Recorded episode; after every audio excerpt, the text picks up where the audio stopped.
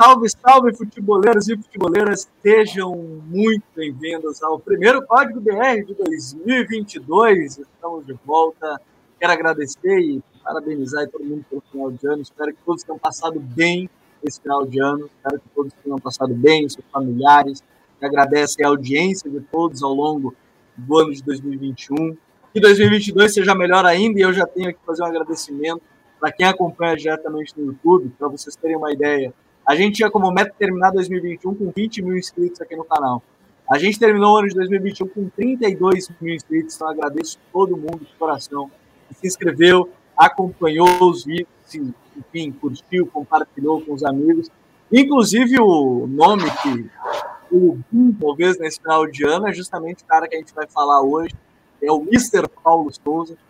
É, a live de hoje a gente vai falar um pouco mais, o código BR de hoje, edição de número 53. A gente vai falar mais sobre o que, que ele pode fazer, porque a gente tem um vídeo aqui no canal, que de novo agradeço, são mais de 430 mil visualizações, mais de 450 mil visualizações, onde a gente falou as suas ideias, mas agora a gente precisa entender dentro do elenco do Flamengo o que, que ele pode fazer. Né? Flamengo é, será, até já deixaram nos comentários, o Flamengo será romântico o Flamengo será um time que gosta da bola? Será um Flamengo de três zagueiros? Então, a gente vai falar sobre isso aqui e muito mais no Código BR de hoje. Para isso, Rodrigo Coutinho, tudo bem, Coutinho? Seja muito bem-vindo. Fala, Gabriel. Forte abraço a você, pro Raí. Muito obrigado aí mais uma vez. Estava com saudade já, se eu não estou enganado, fiquei umas três semanas de fora aqui no Código BR. Né? Minha vida, né? Estava lesionado. É, não, é que aí eu tenho que, que jogar em outro, em outro, outro campeonato também, né? Essa época do ano ficou muito preso também ao carnaval, então nem, nem toda semana dá para a gente bater esse papo aqui toda segunda-feira, mas vamos lá, vamos falar um pouquinho do Paulo Souza. Acho que a torcida do Flamengo pode ter uma boa expectativa, né? Você chegou a fazer um vídeo muito bombado aqui no canal, eu escrevi sobre ele lá também na minha coluna no, no All Sport. Acho que é um técnico que tem boas ideias, tem bons conceitos Vamos ver se o Flamengo vai dar essa possibilidade, né? Os jogadores e o clube darão essa possibilidade para que ele possa desenvolver isso. Já vou colocar na tela o elenco da equipe do, do Flamengo a, neste momento, né, para a temporada. É, abraço para o Elano Nunes, então, que já comentou, o Caio Klisman.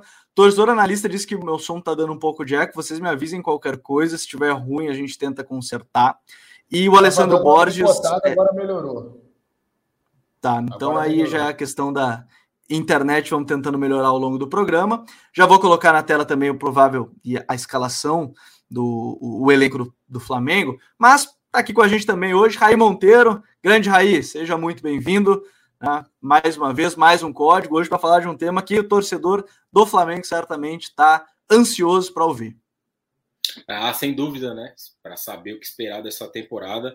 Um abraço, Gabriel. Coutinho, um bom ano para todo mundo aí que está nos acompanhando. Que seja um ano de futebol de boa qualidade, né? A gente tem Copa do Mundo também lá em novembro, enfim.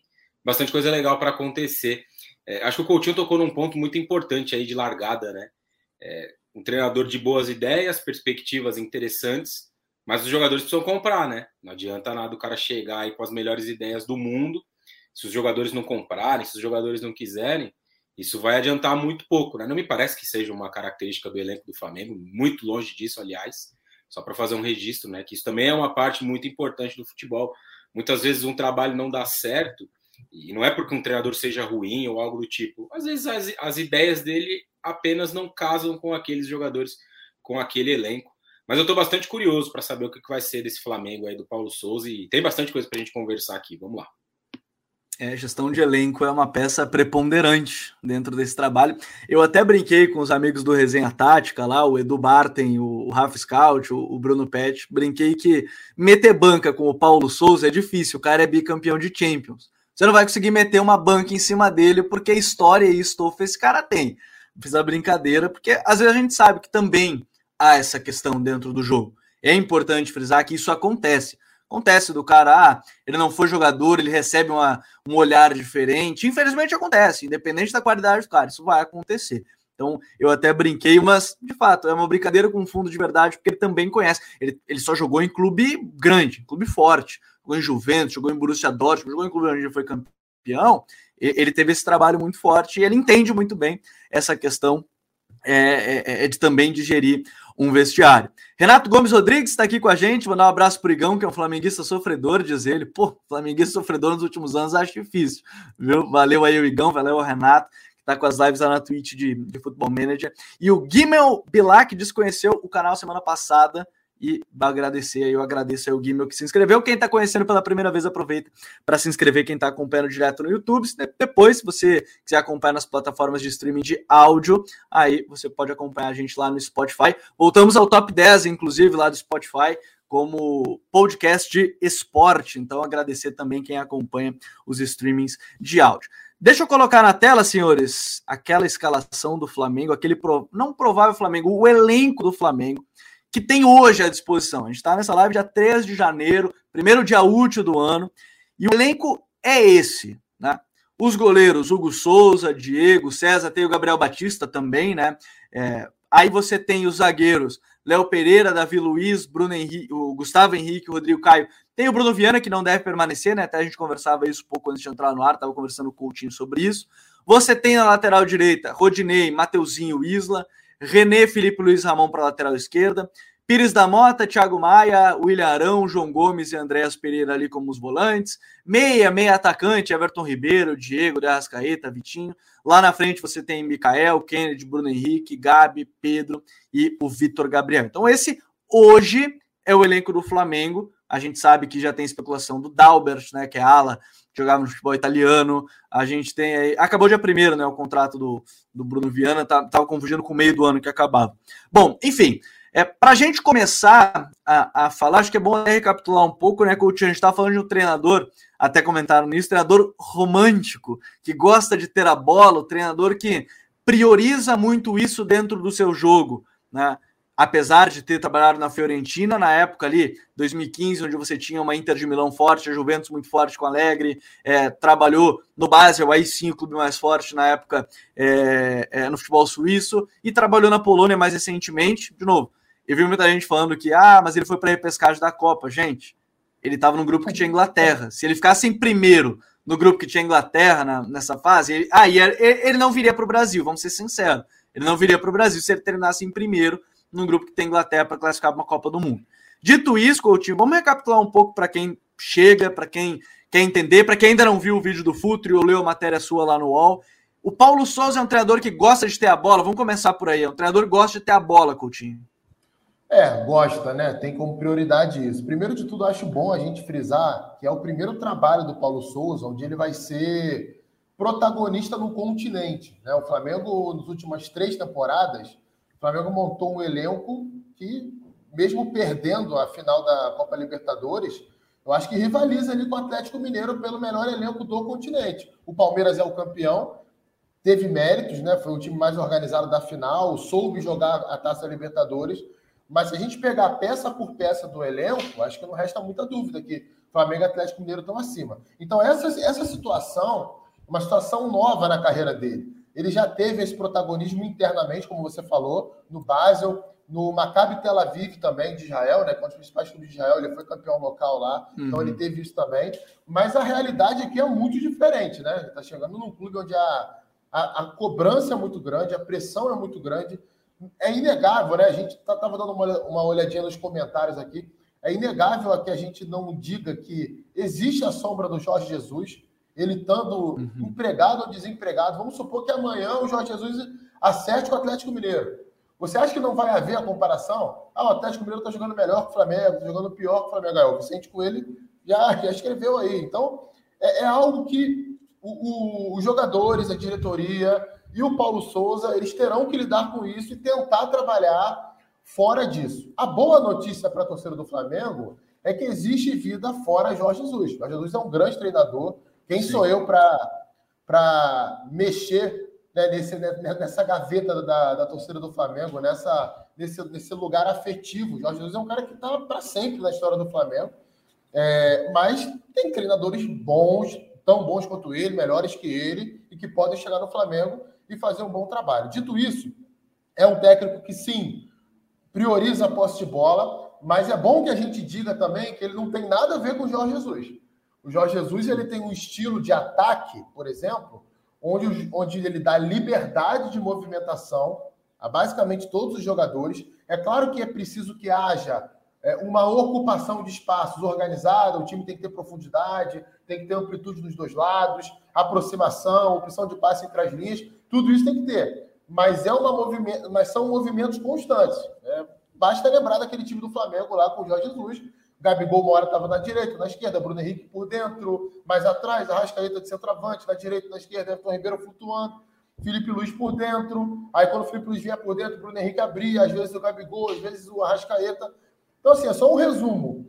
Com o Paulo Souza, a tendência né, dos últimos trabalhos dele é a gente ver um time com posições mais fixas. Jogadores tendo que obedecer um posicionamento prévio dentro do campo. Ah, isso quer dizer então que os jogadores vão estar amarrados? Nada disso. Isso é apenas um jeito de jogar. Jeito esse, que é verdade, não deu muito certo com o Domenech, mas que também há algumas diferenças ali de intensidade, de ritmo. E ele é bem é... menos ortodoxo, né, que o Domi, né? Sim, é, ele, ele, consegue variar um pouquinho mais. Então, é, é, possível, por exemplo, que a gente veja um, ou talvez até dois jogadores dentro desse modelo de, de jogo, de posição e ataque posicional, tendo um pouco mais de liberdade. Né? E aí outro jogador compensando isso. É algo que vai vir com o tempo, a sequência de jogos vai mostrar para gente, mas a análise inicial é essa o que eu vejo nele de similaridade com o Jorge Jesus, a propensão à pressão pós-perda. Perdeu a bola, já começa a pressionar rápido. Isso é uma marca do trabalho dele, era uma marca do Jorge Jesus no Flamengo, e talvez ele consiga recuperar esse comportamento nos jogadores. Bom, é, a gente tem alguns detalhes, acho que é um bom resumo para a gente começar a conversar sobre esse time. E a gente já tem muitos comentários aí, e talvez essa já começa a ser aquela dúvida, né? Pô, Paulo Souza chega e ele prioritariamente nas equipes, na maioria das vezes, jogou com três zagueiros. Mas aí a gente olha o elenco do Flamengo hoje e tem quatro à disposição, né? Do time principal, pode ser que venham os da base, mas tem quatro à disposição. Vamos começar falando sobre sistema tático, que ele em vários momentos usou 3-4-2-1. Depois a gente vai mostrar como é que é exatamente esse 3-4-2-1. E também usou o 4-4-2, usou 4-3-3 em um certo momento, mas prioritariamente, né, na maioria das vezes, principalmente na Fiorentina é, e na Polônia agora, usou três zagueiros. No próprio Bordeaux, que ele chegou para tentar salvar o time do rebaixamento, não conseguiu, ele usou em algum momento três zagueiros.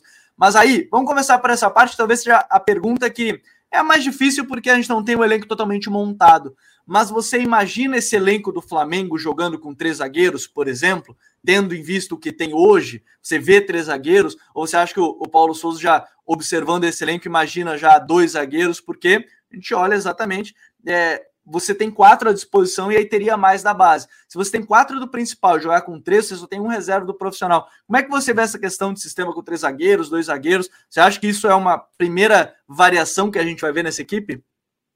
Cara, isso é um ponto importantíssimo. Eu, eu até tenho curiosidade de ver o Flamengo jogando com três zagueiros. Acho que é uma possibilidade viável, sim. Não com três desses quatro que a gente tem aí, né? Seria trazendo um uhum. outro jogador de um outro setor, de uma outra função para exercer essa. E aí poderia ser o Felipe Luiz, talvez, até pela capacidade que tem de saída para o jogo. Nem tanto defendendo, né? Mas de saída para o jogo tem muita capacidade. Ou até mesmo o Ilharão, né? Que já jogou nessa função, poderia jogar ali perto do Rodrigo Caio e do Davi Luiz, que imagino eu serão os titulares da defesa para a temporada, independentemente de ter uma linha com dois ou uma linha com três. Mas isso esbarra um pouco na questão do planejamento, né? O, o, o Flamengo acabou contratando um treinador é muito perto do fim do ano, né? Então o planejamento ele vai ficar um pouquinho, não muito, não não, não algo que eu acho que acho que vai fazer muita diferença, mas o planejamento ficou um pouquinho atrasado nesse sentido, né?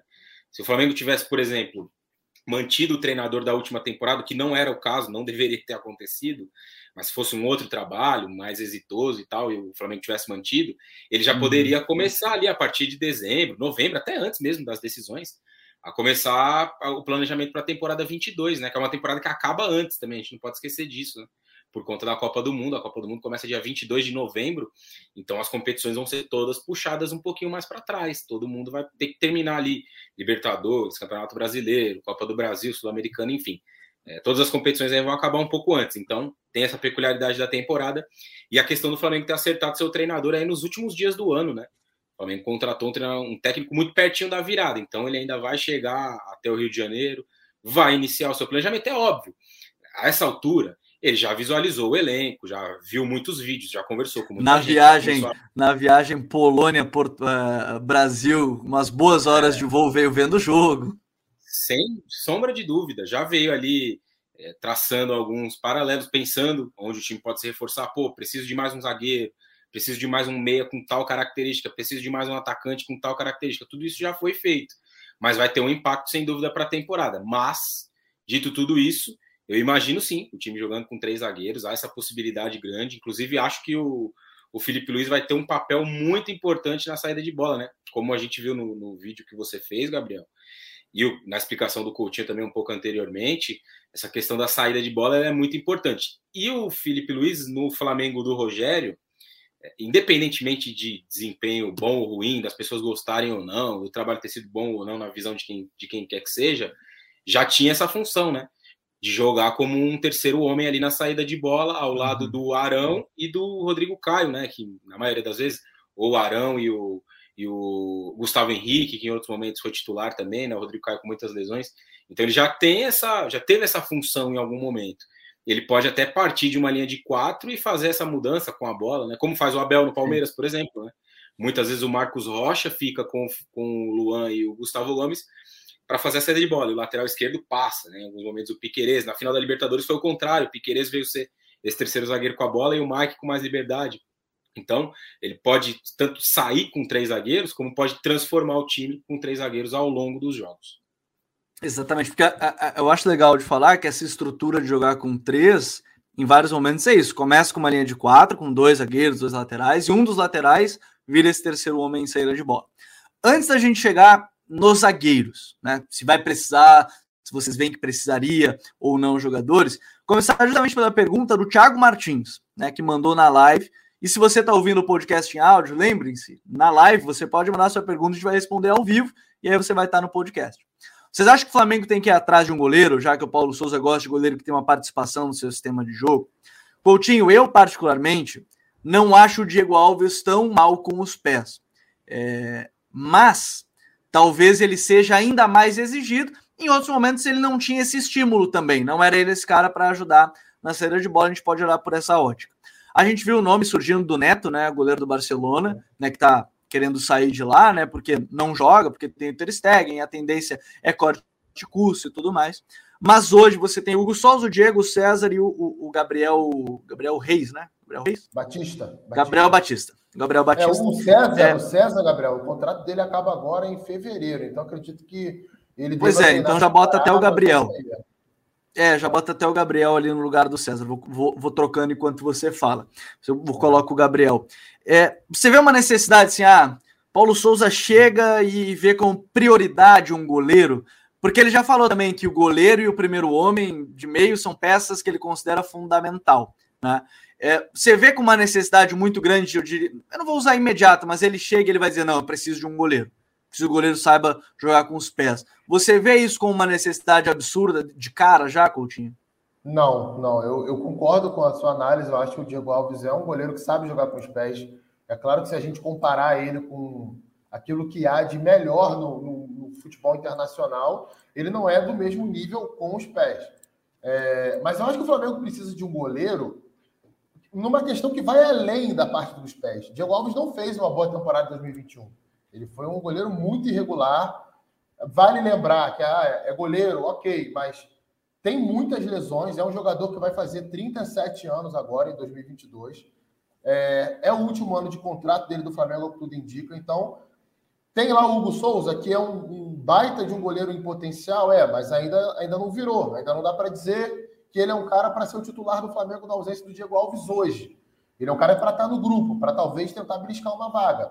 Mas o Flamengo precisa sim de um, de um goleiro um pouco mais confiável ali, até para fazer, fazer uma pressão no, no, no Diego. Né? O sim. Diego me parece que se colocou numa condição muito confortável no Flamengo é, nas últimas duas temporadas e, e deixou de, de, crescer, deixou de evoluir, por mais que isso possa parecer contraditório num jogador já experiente. Então, assim, ele sabe jogar com os pés. Tanto que foi exigido várias vezes assim e não comprometeu. Não é o Ter Stegen, não é o Ederson, não é. Enfim. E se fosse um... também não estava aqui, né, Coutinho? É, não é o Neuer, né? Se fosse, não estava aqui. Mas para o padrão do futebol brasileiro sul-americano, funciona muito bem sim jogando com os pés. Então, acho que não, não seria uma prioridade, não. É, e acho até que o Paulo Souza vai contar com a experiência do, do, do Diego Alves sim no elenco, até para fazer esse meio campo ali, de um treinador que vem com outro conceito, com uma outra ideia, com outro tipo de, de gestão de grupo na cabeça para chegar num clube brasileiro como o Flamengo. É, eu acho que aí tem um ponto importante. Então, eu particularmente também acho que não é uma necessidade de cara, mas acho que o Coutinho tocou no ponto importante, é de mais de mudança de áreas, de mudança de clima, talvez gradual, não precisa nem ser de cara, aí já na, na chegada dele. Eu vou botar particularmente que ele vai, digamos, ele vai ser o um, não vai, não vai ter que buscar ninguém de cara. Deixa eu tirar aqui os dois goleiros. Eu não vou fazer M aqui, né? Vamos lá, vou tirar os dois goleiros. Tiro o Hugo Souza, o Rodrigo Caio volta, aí você tira os goleiros. Vou deixar o Diego. Você falou, Raí, na, na questão da zaga, é, nessa questão de poder jogar com três zagueiros. É, vamos partir desse ponto que ele possa jogar com três zagueiros e aí ele tem esses jogadores à, à disposição. Rodrigo Caio, Davi Luiz e mais um. Rodrigo Caio, Davi Luiz e, e Léo Pereira mesmo como o zagueiro canhoto. Como é que você vê essa questão de, de jogadores da zaga. Pode ser um trio, você vê mesmo uma linha de quatro. Pode ser uma linha de quatro e o Felipe Luiz vai fazer essa saída. Você vê dessa forma? Como é que você vê essa questão, Ray? Cara, com esses jogadores disponíveis, eu vejo mais uma linha, linha com quatro. É, eu, eu gosto da ideia do Felipe Luiz mais por dentro, mas a questão dele como zagueiro, né? Por exemplo, jogando ali Davi Luiz, o, o Rodrigo Caio e o Felipe Luiz, e o Ramon na lateral esquerda, como um exemplo só. Quando Sim. você tem a bola, você vai ter muita qualidade para fazer as saídas, mas quando perde a bola, né, é, na, na questão da recomposição, na questão de correr muitos metros para trás, isso pode acabar sendo um problema, né? Tendo uma zaga um pouco mais velha, com o Davi Luiz já, com o Felipe Luiz também, que já é um jogador mais velho. O Rodrigo Caio, que tem muitos problemas físicos, eu acho ele um excelente. Acho o Rodrigo Caio um excelente zagueiro. Mas a questão física pega muito, né? E ao longo da carreira dele isso sempre foi um problema.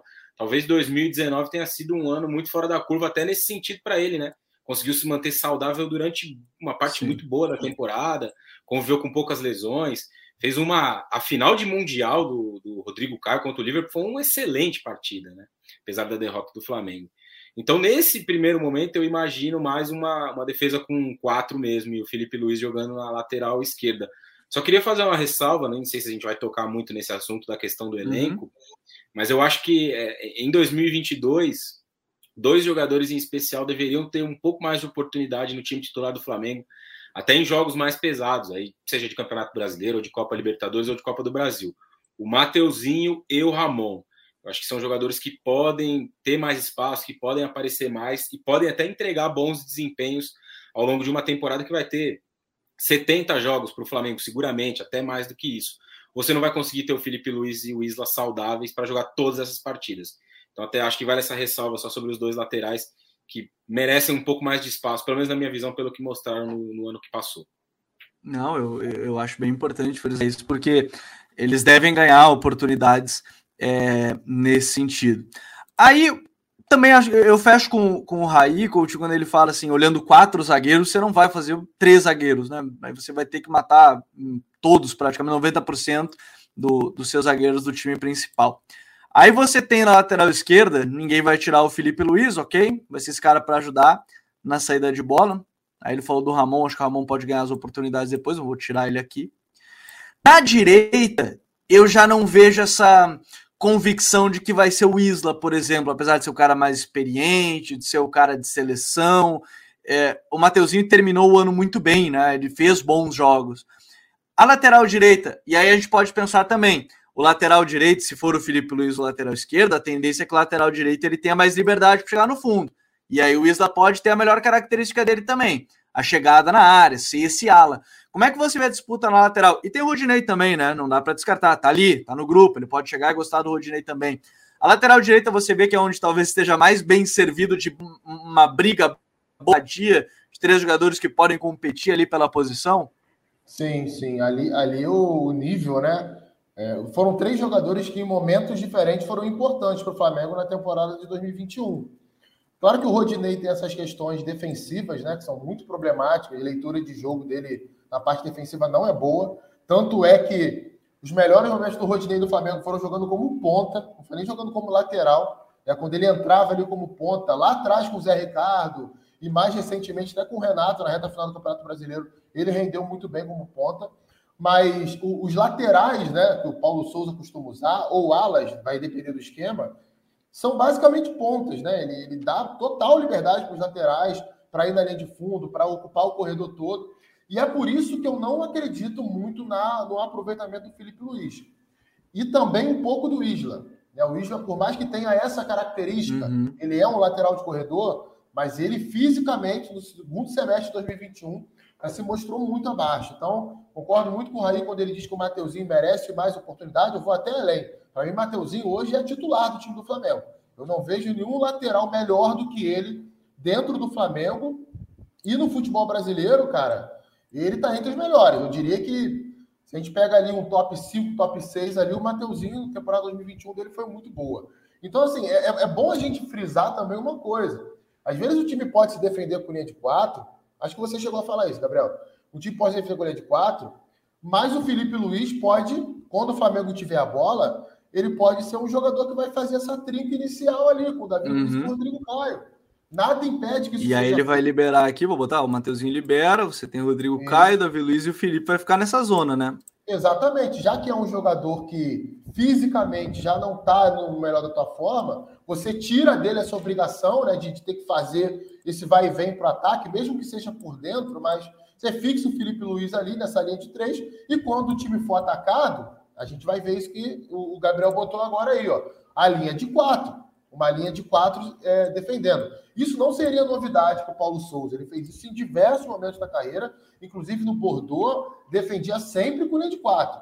Né? Até mesmo quando fazia essa saída de três, era sempre uma defesa com linha uhum. de quatro.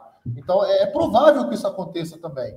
Eu, eu, acho muito difícil que ele não conheça as características do Felipe Luiz. Acho muito difícil que ele não conte com com a qualidade de jogo, de leitura tática, de visão, de passe, de saída de bola do Felipe Luiz. E justiça, e justiça é, seja feita. O Rogério Ceni foi muito criticado no Flamengo, mas uma das melhores sacadas de, no, no, Flamengo recentemente foi fazer uma saída com Felipe Luiz, Rodrigo Caio e Ilharão. A saída de era uma baita Flamengo, saída. Era, era sensacional com esses três jogadores. Quando era para conduzir a bola, conduzia passe para quebrar a linha, passe longo, passe curto. Toda hora o Flamengo saía de pressão com facilidade, sob o comando do Rogério Senna, muito em virtude desses três jogadores ali iniciando. Então eu, eu, eu não duvidaria que ele utilizasse ali Felipe, Davi Luiz e Rodrigo Caio. Deixa eu aproveitar. Fala, fala aí, Rei, fala aí. Rapidinho, só para completar o que o coach falou. É, tem um ponto interessante nesse sentido, porque são jogadores que já exerceram essa função há pouco tempo, há um ano mais ou menos. Então eles estão habituados a jogar dessa forma. Pois é, exatamente. Eu acho que esse é, um, esse é um ponto importante. E eu só quero aproveitar que tem mais de 250 pessoas aqui com a gente. Quem não conhece o canal ainda, se inscreve, né, que a gente faz diversas análises. Tem um podcast que toda segunda-feira é, à noite. Então, aí a gente fala sobre algum tema que estiver mais em voga. Nesse caso, aí é o tema do, do Flamengo com o Paulo Souza. A gente tem que falar ainda do Inter do Cacique Medina, tem o Paulo Pessolano, que a gente tem alguns conteúdos aqui no canal também. Então, agradecer todo mundo que está chegando pela primeira vez aqui. Aí a gente tem, vamos partir desse ponto que vai jogar com uma linha de quatro, justamente por tudo que a gente comentou característica de jogadores, o que ele tem no elenco, característica do Felipe.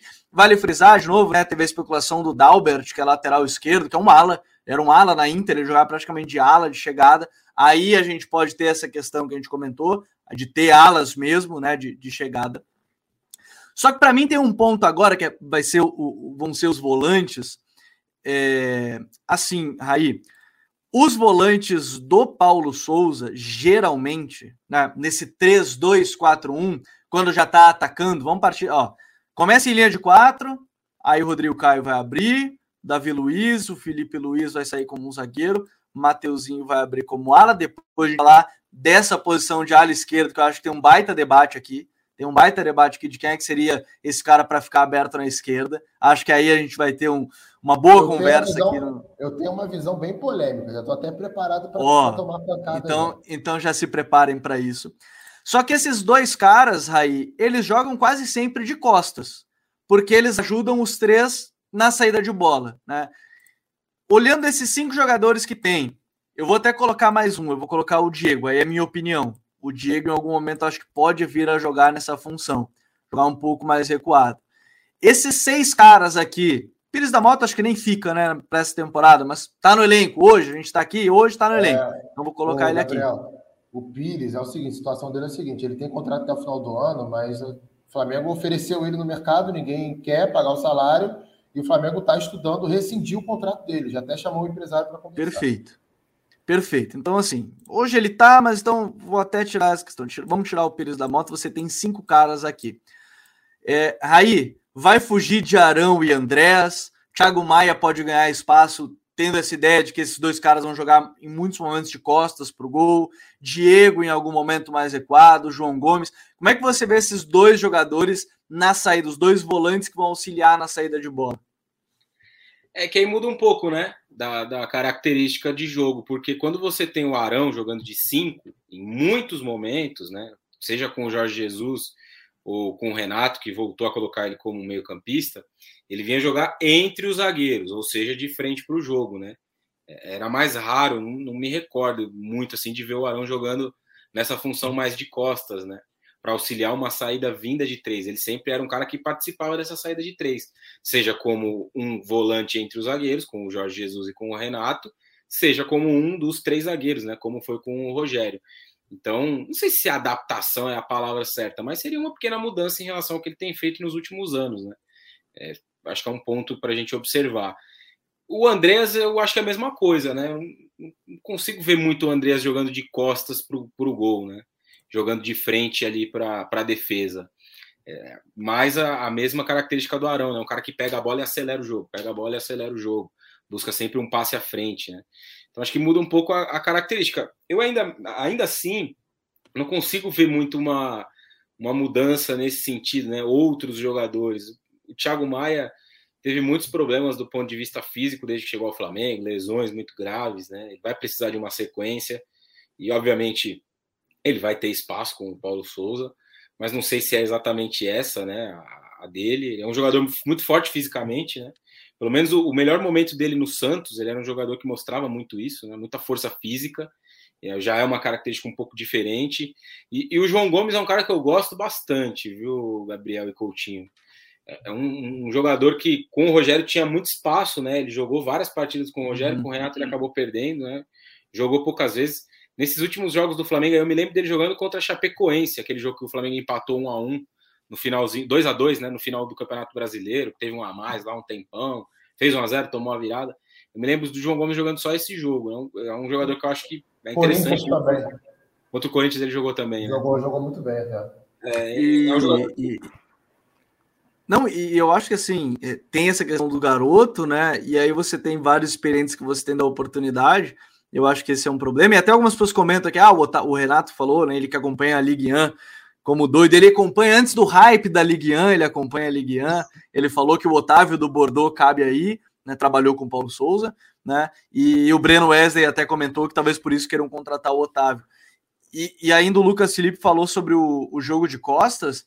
É, ele até lembra a final da Libertadores. Não é uma característica do Andrés, né, Raí? Ele não, não tá acostumado a jogar de costas para o gol. É, era exatamente o que eu estava falando no início, né? É, eu, uhum. é, não é uma questão de de totalmente de, de readaptação, mas é uma mudança né, para esses jogadores. Como eu disse, não consigo ver ainda uma mudança nesse sentido no time, ou de outras peças, né? Ainda acho que vão prevalecer de início o Arão e o Andreas. Mas eles vão precisar rapidamente se habituar a esse jeito um pouco diferente de jogar, no sentido do posicionamento, se de fato for assim, né?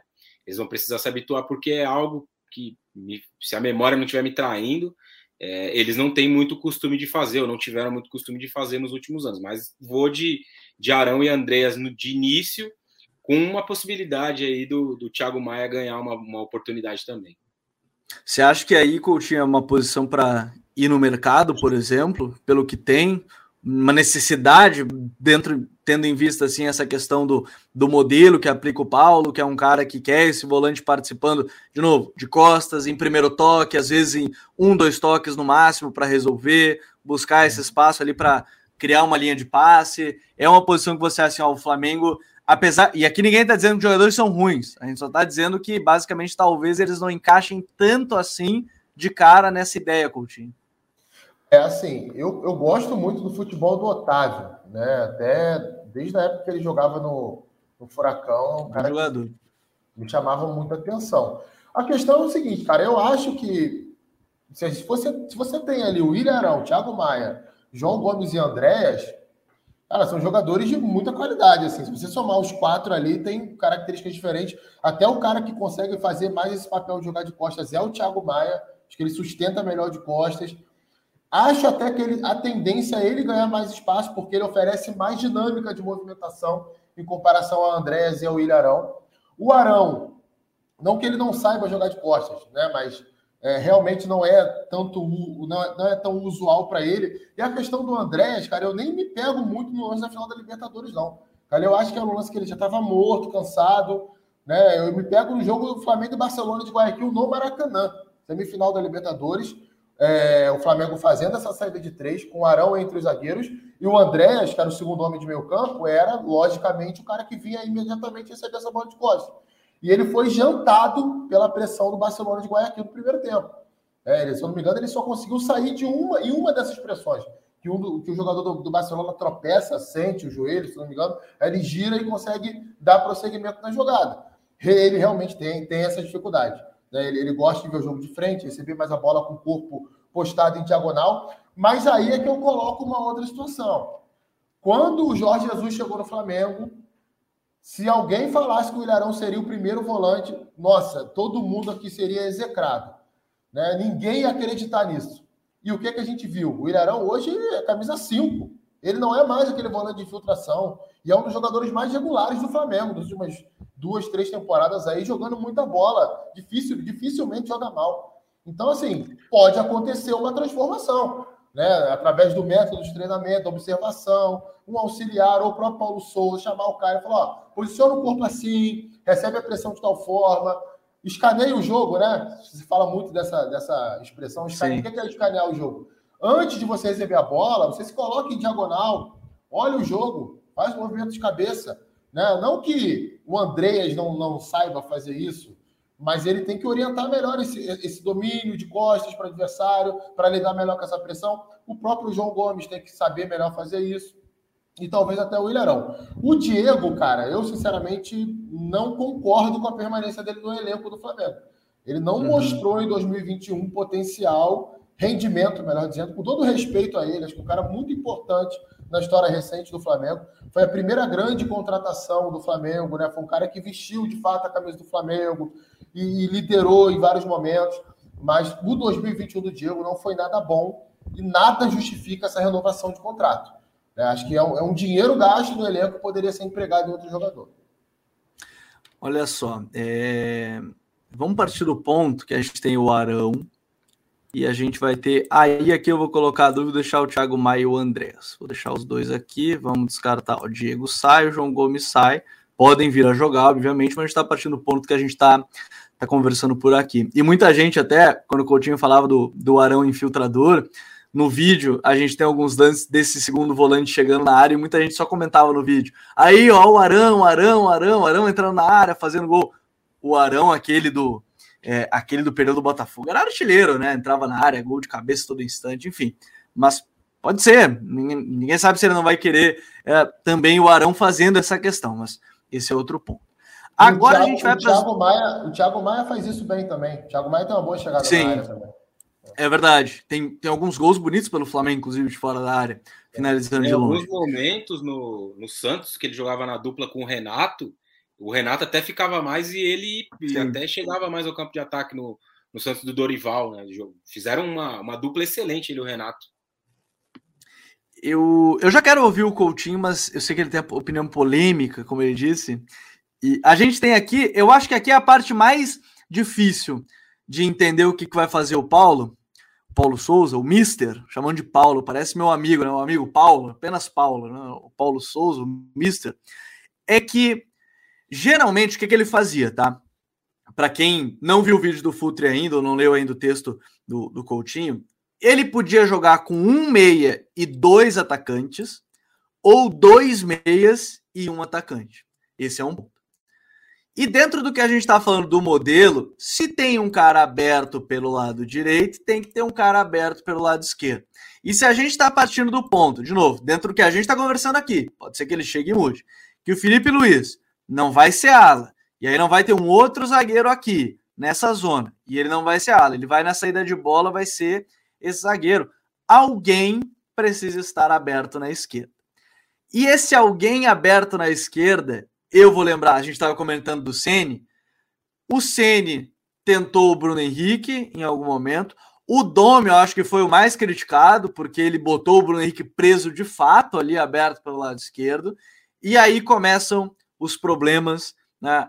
O que vai se fazer? Quem é esse cara do lado esquerdo? E por isso, talvez, a sondagem da Albert, que é o ala né, brasileiro, que joga no futebol italiano. Por isso eu imagino que a sondagem no Albert. Aí, antes da gente ouvir o Coutinho, quem é esse cara do lado esquerdo? Porque eu acho que é a primeira dor de cabeça que vai ter o, o Paulo Souza dentro do modelo que a gente já viu. Pode ser que ele chegue e mude tudo isso, mas dentro de tudo que a gente já observou dele, ele sempre tem um cara aberto pelo lado esquerdo. E aí, vai deixar o Bruno Henrique preso? Vai botar o Mikael? Como é que você vê essa questão do, da ala esquerda, ou o cara que vai ficar aberto com, pela esquerda na hora que o time estiver atacando? Eu acho que vai ser o Michael. Nessa, nesse desenho de time aí, essa função, é, acho que o Michael pode render bem jogando aí pelo lado esquerdo, né? Porque é um cara que tem a velocidade, tem explosão, pode. Tudo bem, não tem tanto a perna esquerda, né, para fazer fundo, mas pode ser uma peça, uma peça interessante, até para um contra um, né? O, Bruno Henrique nessa temporada que passou, é, é claro que ele teve algumas lesões importantes que atrapalharam o rendimento dele, mas ele perdeu um pouco de explosão, né? Eu acho que isso obviamente tem um pouco a ver com as lesões, mas também tem um pouco a ver com a idade, o que é normal. ainda é um jogador muito importante, jogador de velocidade, jogador que agrega demais, mas não sei se para jogar aberto ali como um ponta, um ala, né?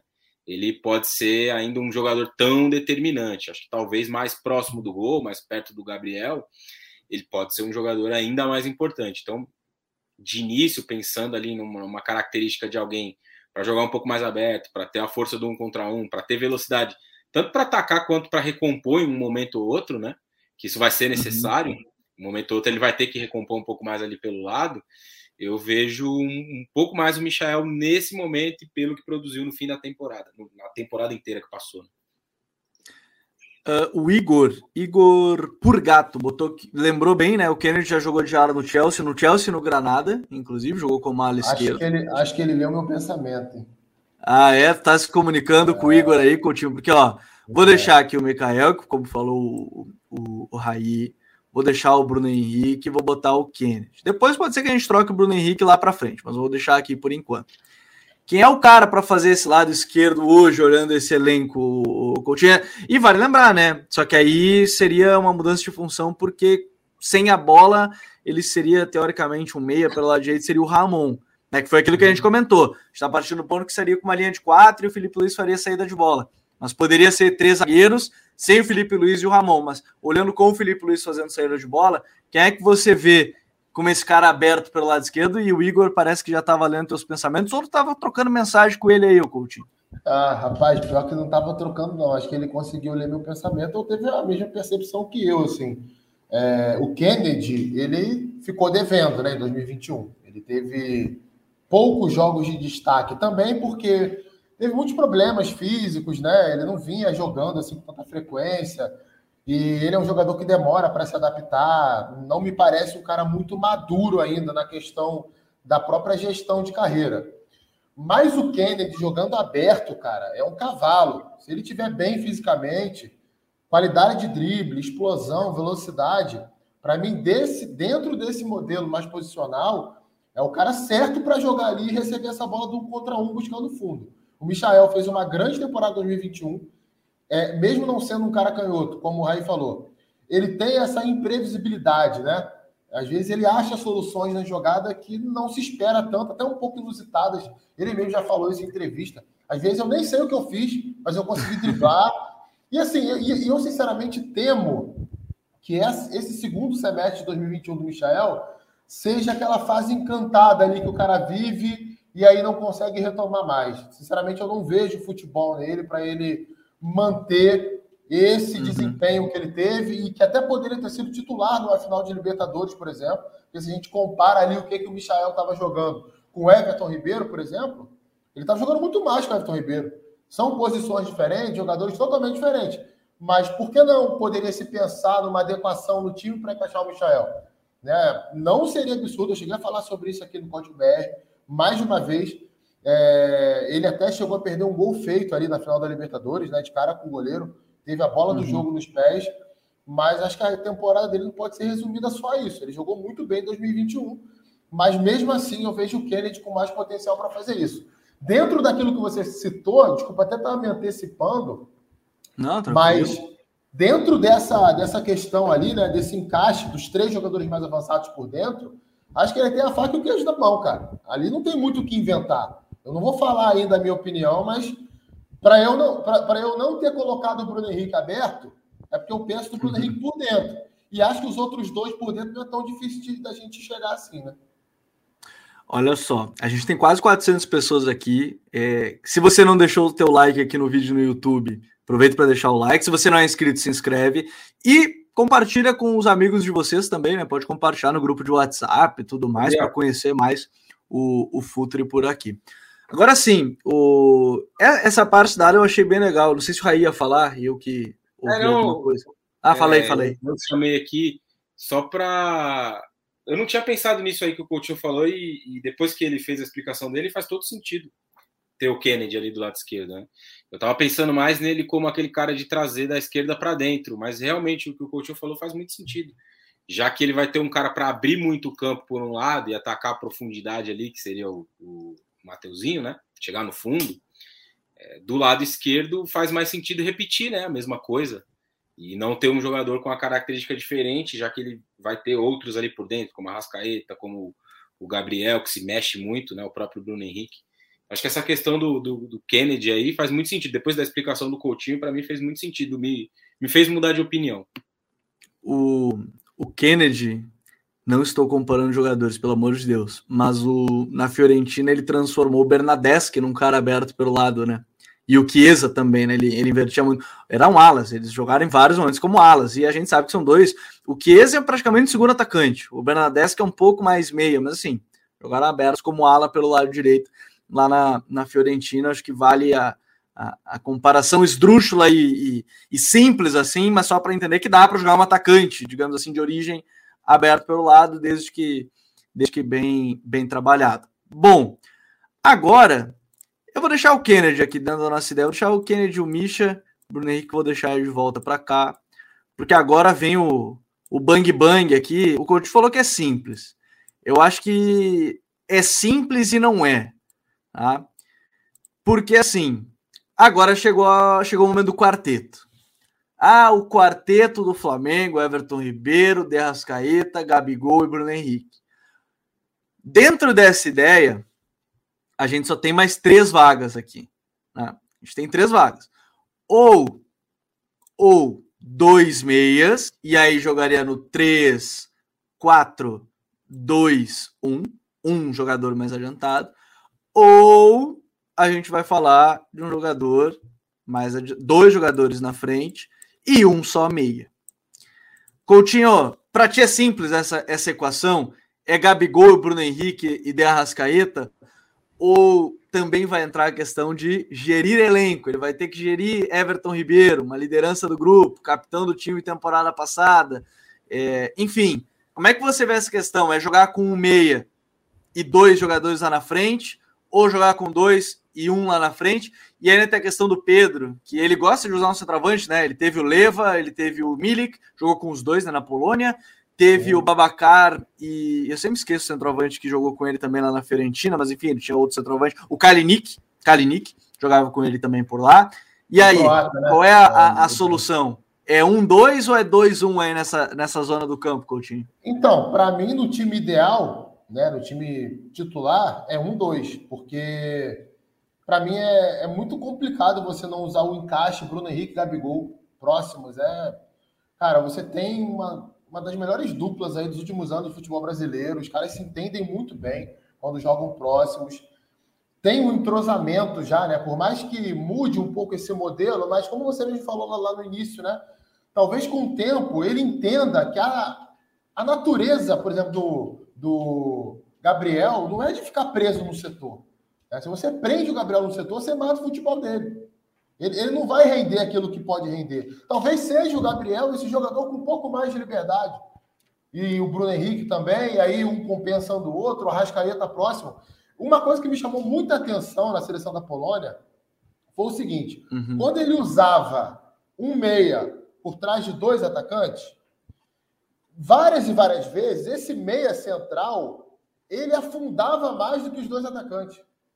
Né? O próprio Lewandowski jogava como dupla de ataque muitas vezes lá. Ele não ficava fixo por dentro. Ele saía um pouquinho para o lado, se aproximando do ala, se aproximando do volante que vinha de trás. Tinha um pouco mais de liberdade para flutuar ali. E o Gabigol pode fazer isso muito bem, do meio para a direita, o Bruno Henrique do meio para a esquerda. É, eles estão muito acostumados com isso. E você tem um cara ali, cara, como a Rascaeta, que para mim é o melhor meia do futebol sul-americano, da América Latina. Para mim é o melhor meia que tem hoje.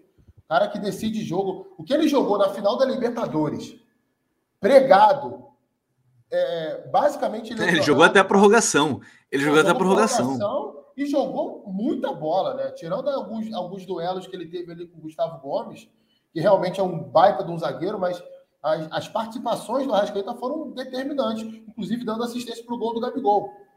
Inclusive lançando bolas é, importantes no segundo tempo, fazendo a bola circular. Então, esse cara, para mim, tem que jogar próximo do Bruno Henrique e do Gabigol. É claro que aí, aí a gente vai perguntar: ah, mas o Everton Ribeiro vai ficar de fora? Hoje ficaria de fora.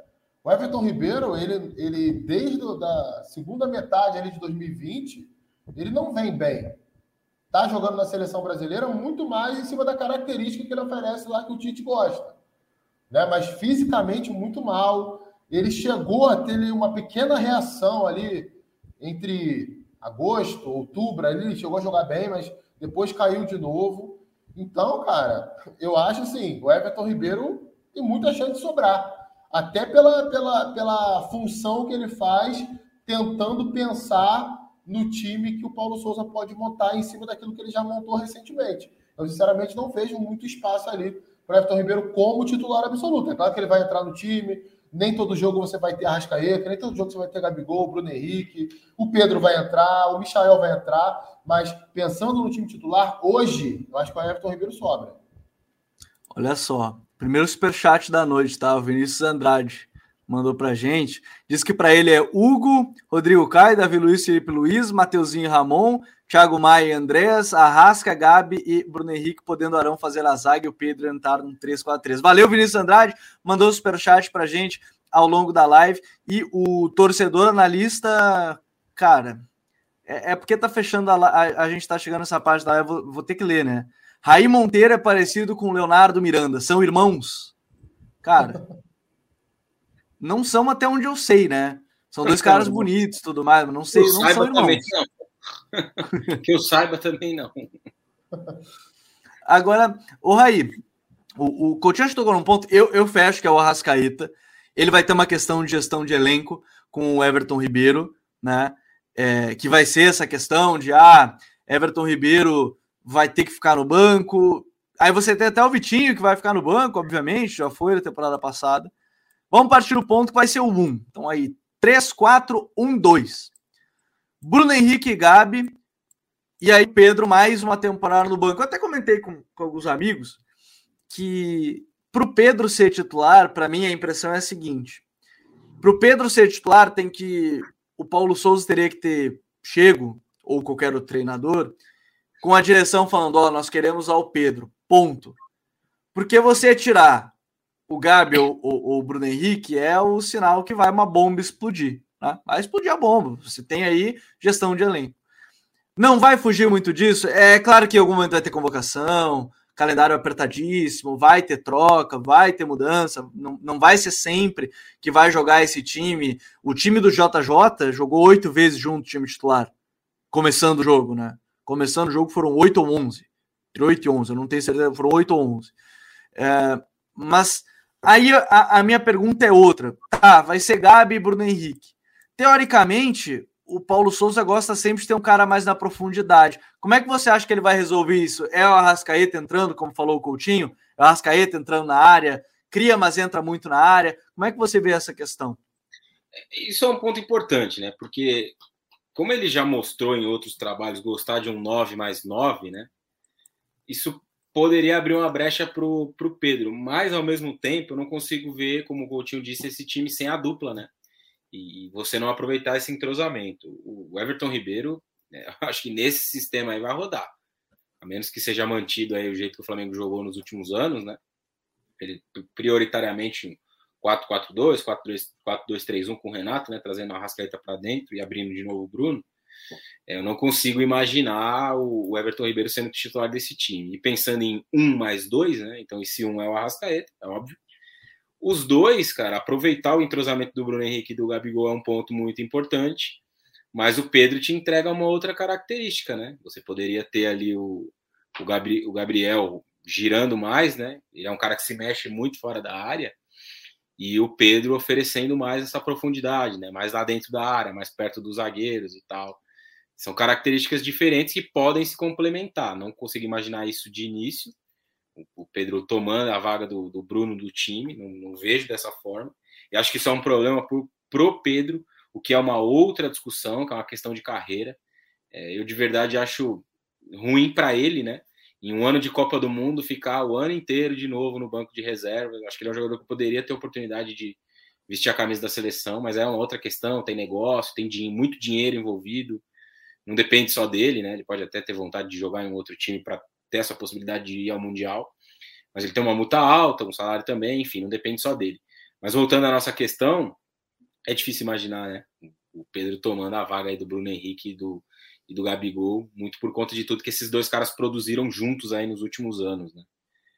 Para o Paulo Souza fazer isso aí, vai ter que vai, vai ser um peito grande aí, né? Para colocar um desses dois caras no banco, né? Seja o, o, Bruno Henrique, seja o Gabriel. Por isso que teria que ser algo de muito respaldo para fazer algo assim, né? Teria que ser, ah, vem lá de cima e ó, é isso. E tem, e tem outro detalhe também, gente. Eu fiz, uma, fiz um texto para o UOL, tem uns quatro meses, mais ou menos, três meses, foi antes da final da Libertadores. O Flamengo contou com Arrascaeta, Everton Ribeiro, Bruno Henrique e Gabigol ao mesmo tempo em menos de 30% dos jogos. Então, assim, eles vão jogar. Quem não for titular nesse time ideal que a gente está falando aqui, vai acabar jogando. Porque tem convocação, tem lesão, tem suspensão. É claro que para a torcida do Flamengo. É, é, vários campeonatos. É claro que para a torcida do Flamengo, é, é um pesadelo repetir o que houve de problema físico no elenco em 2021. Né? Ninguém está aqui falando que isso vai acontecer de novo. Foi muito incomum. Mas, cara, isso acaba acontecendo em menor escala. Todos os times têm problemas disso. Até fizeram um levantamento na reta final do Campeonato Brasileiro. É, o Atlético Mineiro, que foi o campeão, ele não teve tantas lesões a menos assim do que o Flamengo, por exemplo. Ele teve lesões musculares também. O que diferenciou foi o tempo de recuperação. É, os jogadores se recuperavam mais rápido do que no Flamengo, ou não tinha uma reincidência de lesão. Então, isso tem que ser levado também em consideração. É claro que existe essa vaidade né, do jogador de estar tá ali no, no time ideal do Flamengo. O torcedor analista está dizendo aqui que só faltou falar do Vitor Gabriel. Vitor Gabriel deve, deve ser negociado aí por empréstimo né? Tem alguns clubes interessados nele, se eu não estou enganado, o Havaí e tem um outro clube da Série B, né? A Havaí acabou de subir, mas tem outro clube da Série B é, interessado. Não deve ficar no Flamengo, não. Até porque o, o Ryan Gabriel, que, o Ryan Luca, perdão, que vai jogar a Copinha, é um jogador que tem muito mais moral do que o Vitor Gabriel hoje dentro do Flamengo para ser essa terceira opção ali de camisa 9. Mas só para só arrematar o que eu falei, é, vai ter oportunidade para todo mundo jogar. E é, eu lembro mais uma vez citando quando o Jorge, quando o Jorge Jesus chegou.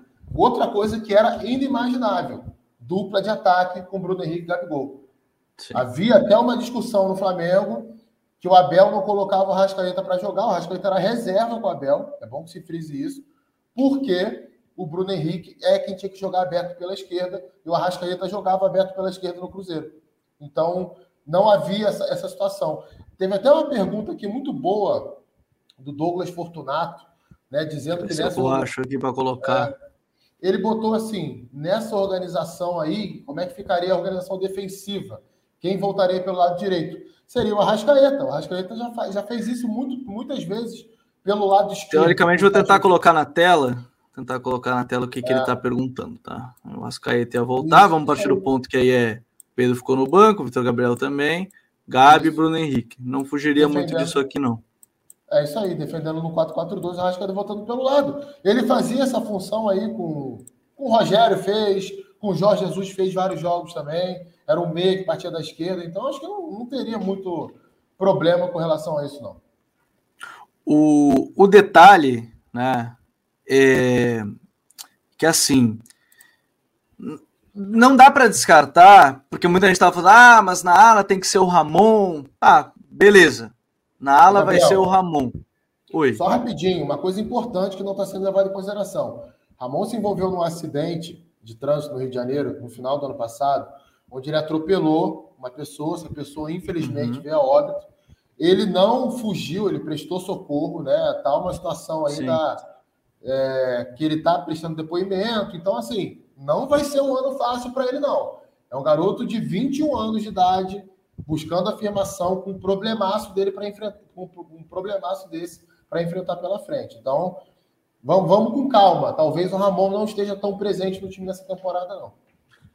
Agora, eu, eu só quero também falar de algo, Raí, que o torcedor também falou: ah, Kennedy e Mikael na ala ofensivamente não dá. Vamos tirar essa situação do Ramon. Digamos que Paulo Souza veja e ah, eu acho que dá para fazer assim.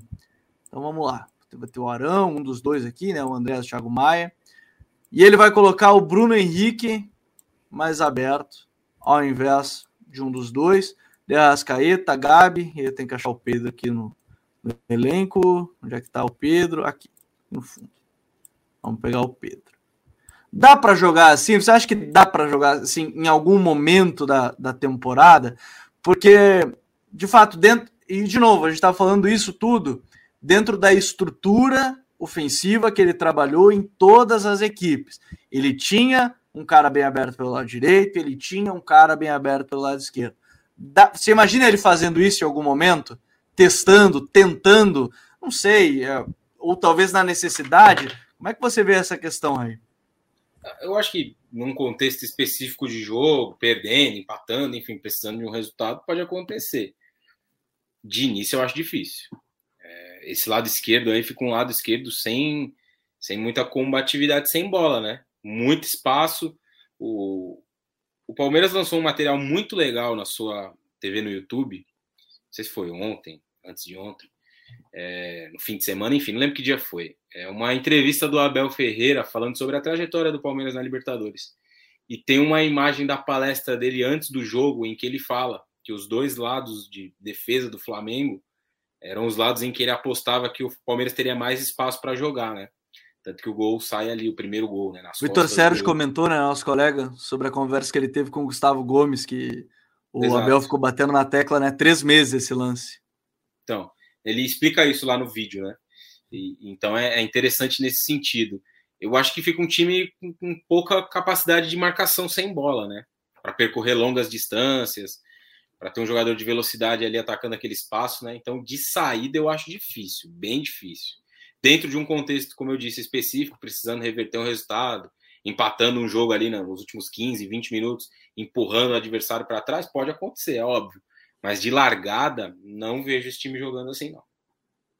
O José Maria Borges tem 11 na linha aí, doido. Eu sei, eu não tô doido. É só porque a gente não teve a certeza se a gente ia colocar o Thiago Maia ou o Andrés, tá? Aliás, Ô, aliás, cara ah. pega o bonde andando e chega, chega soltando Tem um aí querendo dar aula aí no, nos comentários. Não vou falar o nome, não, mas a galera, se for inteligente, vai ver. Tem um cara aí dando, dando mais alto que eu não tô entendendo nada. Sinceramente, eu tô me sentindo um cara totalmente leigo em futebol.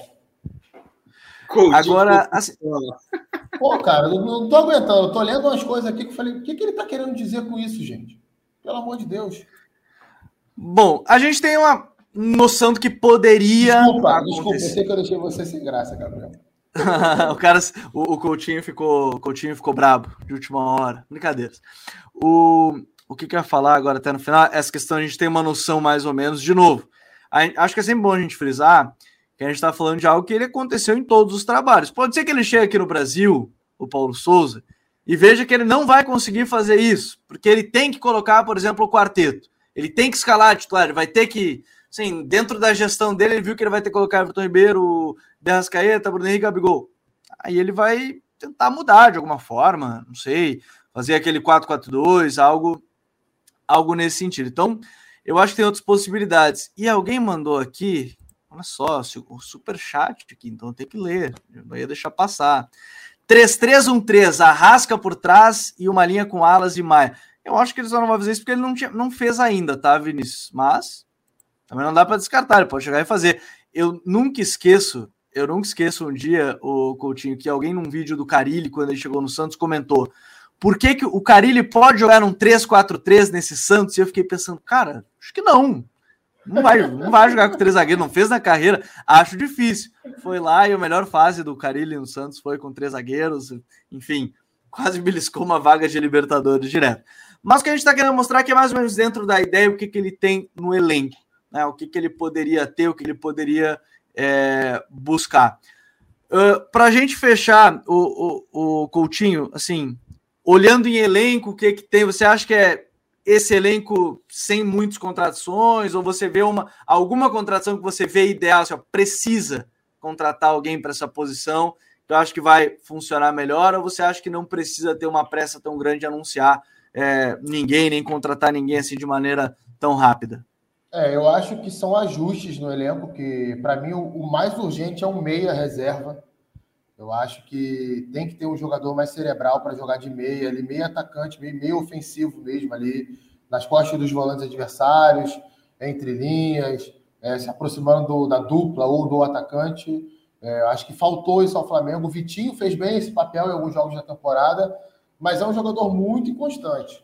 Né? Muito inconstante, então é, não sei se dá para confiar nele. Até recentemente escrevi sobre isso também, que essa é a temporada dele. O contrato dele acaba no final do ano. Se ele não, não, não conseguir é, uhum. desempenhar a ponto de se tornar titular ou beliscar uma vaga ali, ele não, não vai ficar no Flamengo porque tem um salário muito alto. Então, primeiro ponto a meia. Eu acho que a lateral esquerda do Flamengo essa temporada vai ser complicada. O Renê não está bem. Acho que o Renê não deveria continuar no elenco. O Ramon tem essa questão aí desse problema que ele se envolveu, vai responder um inquérito pesado. Felipe Luiz, fisicamente, não consegue dar 100% todo jogo, então talvez um lateral um pouco mais físico, né? O Dalbert seria um excelente nome, por exemplo, do Flamengo. Seria é, encaixa exatamente no que gostaria, né, o treinador. Pois é. E aí, e aí, só corrigindo, se ele chegar, eu acho que ele seria o titular da ala. Eu acho que ele, ele ganharia a vaga ali na ala. É, e um zagueiro, cara. Um zagueiro, porque, como o Raí falou, o Rodrigo Caio se lesiona muito. O Davi Luiz já está se encaminhando ali para uma reta final de carreira, tem problemas físicos também. Léo Pereira e Gustavo Henrique não são confiáveis. São jogadores que não conseguem render no Flamengo que renderam no Santos e no Atlético Paranaense. Você tem bons zagueiros na base do Flamengo, principalmente o Noga, né, que deve subir agora e compor o elenco profissional, mas não é um jogador que esteja pronto ali para uma sequência maior de jogos no time titular, então acho que um zagueiro seria de bom, de bom tom também para elenco. Uh, vou tirar aqui o time da tela e responder também algumas perguntas que fizeram, eu acho que vai de encontro a isso. É, o Souza estuda adversário assim como JJ e Abel Ferreira. A minha resposta, ela talvez seja simples, tá? Ele veio com seis caras, um deles é. Tem até o podcast que a gente fez com ele. Cara, essas semanas tem muita coisa que a gente já fez e os caras estão chegando, né? O Pesolano, que a gente tinha entrevista, é, enfim, o Pedro Martins também lá no Cruzeiro.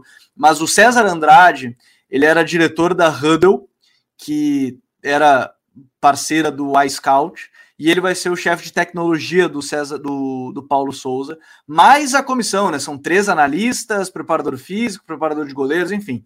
É, olhando só essa parte, vou dizer, sim, ele é um cara que estuda bastante o seu, os seus adversários. Acho que esse é um ponto, ponto importante. E de maneira geral, Raí, qual é o maior desafio que você acha que vai ter o Paulo Souza desde sua chegada? Porque a sombra do JJ, que a gente comentou, ela vai estar ali, qualquer momento. Mas o que, que você imagina de maior desafio aí que ele vai ter?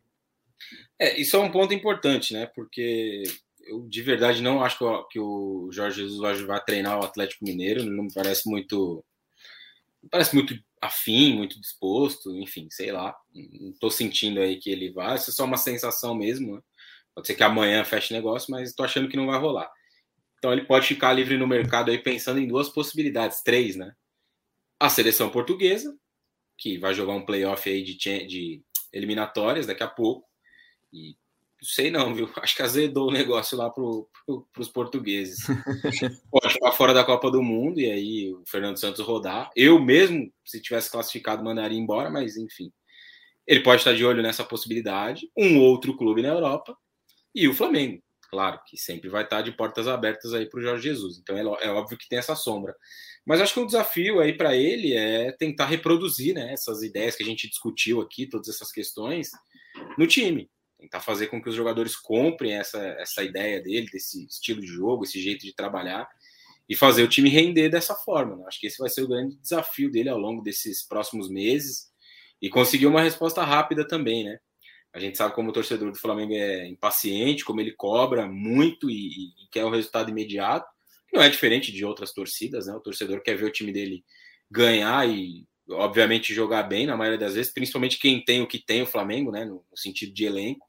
Então ele vai ter uma pressão muito grande nesse sentido, até por não ser um treinador com grandes trabalhos, né? Ele não chega com aquele estofo de hum, tá bem ali no primeiro mês. Não, calma que a gente sabe que vai dar certo porque já deu em outros lugares.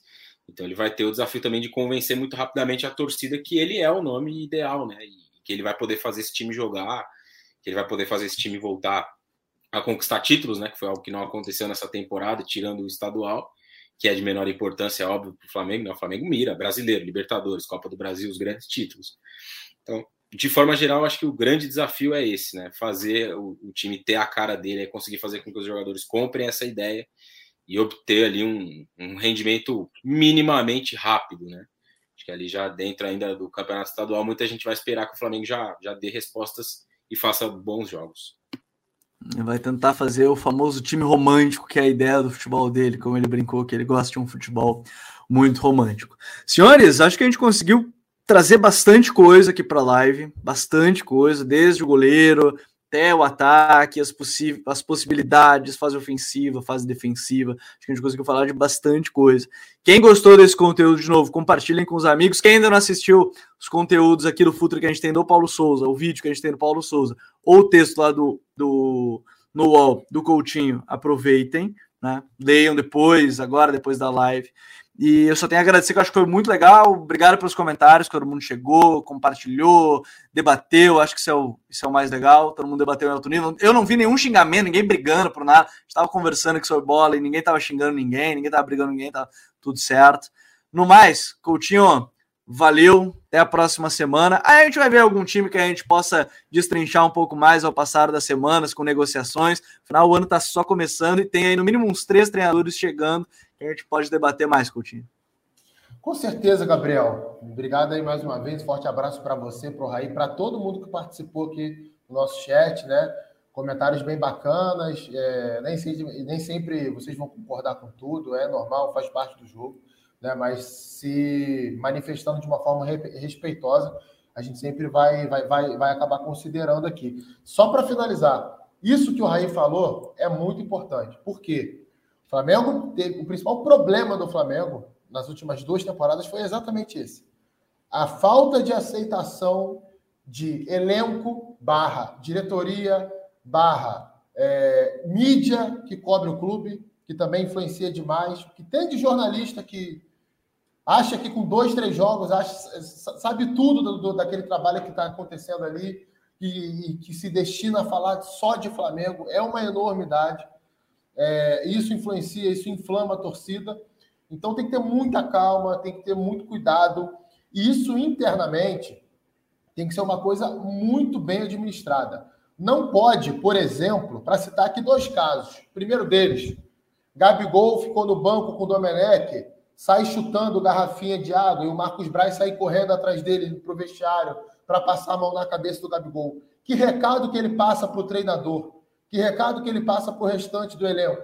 Eu estou defendendo o jogador e estou indo de encontro ao treinador. Se o Gabigol tiver que ficar no banco Paulo Souza, vai ficar no banco. Se o Pedro tiver que ficar no banco, o Bruno Henrique, o Everton Ribeiro, o Arrascaeta, que fique, que recupere a posição no dia a dia, mostrando dentro de campo. Não é fazendo beicinho, chutando garrafinha, colocando uma camisa diferente do restante dos jogadores do banco de reservas. E o segundo caso, que me chama muita atenção, é da questão do Renato Gaúcho, né? Que as primeiras semanas era mil maravilhas, né? Ah, esse era As o goleadas. que a gente queria, esse era o técnico que a gente queria, o nosso amigo, o paizão, o cara que vai chegar do vestiário e vai fazer a brincadeira com o Gabigol, com o Michael. O que que deu no final? Um time que não tinha organização. Um time que chegou na final da Libertadores basicamente entregue. Mesmo tendo chegado perto de vencer o jogo, fez isso muito mais pela qualidade técnica dos jogadores. Organização o time não tinha. Isso ficou muito nítido na final entre Flamengo e Palmeiras. Então, que esses dois fatos é, tenham feito os jogadores do Flamengo aprenderem e a diretoria. Existe vida além do Jorge Jesus. Não é só o Jorge Jesus pode chegar no Flamengo e fazer um bom trabalho, e os jogadores têm por obrigação aceitar novas ideias. Eu acho que isso é muito importante. De novo, vai entrar justamente o que a gente começou falando na live, que é a gestão, mas também o entorno. O quanto o entorno vai ajudar e influenciar. Vicente Coelho até comentou, fala do Corinthians na próxima. Eu acho que essa é onde a gente tem mais opiniões polêmicas, que é a do Corinthians, o trabalho do Silvinho. É um belíssimo, um belíssimo conteúdo que a gente pode fazer. Então, obrigado pela sugestão do Vicente. Quem sabe já no próximo Código BR a gente fale um pouco mais. Traga alguém que trabalha, acompanhe também esse dia a dia do Corinthians, a gente fale um pouco mais sobre isso. O pessoal do Corinthians é Scouts, o pessoal do meu timão, alguém que possa para a gente conversar um pouco mais sobre isso.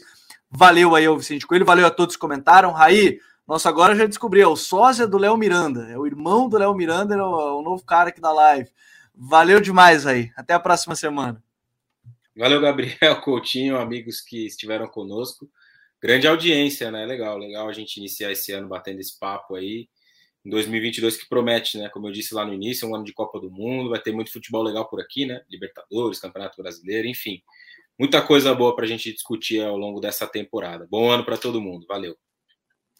Muito obrigado a todos e, de novo, compartilhem com os amigos, seja o áudio do podcast, você está ouvindo depois, ou então compartilhe a live diretamente no YouTube, nos seus grupos. Um grande abraço a todo mundo, até a próxima semana com o Código BR. Valeu, tchau!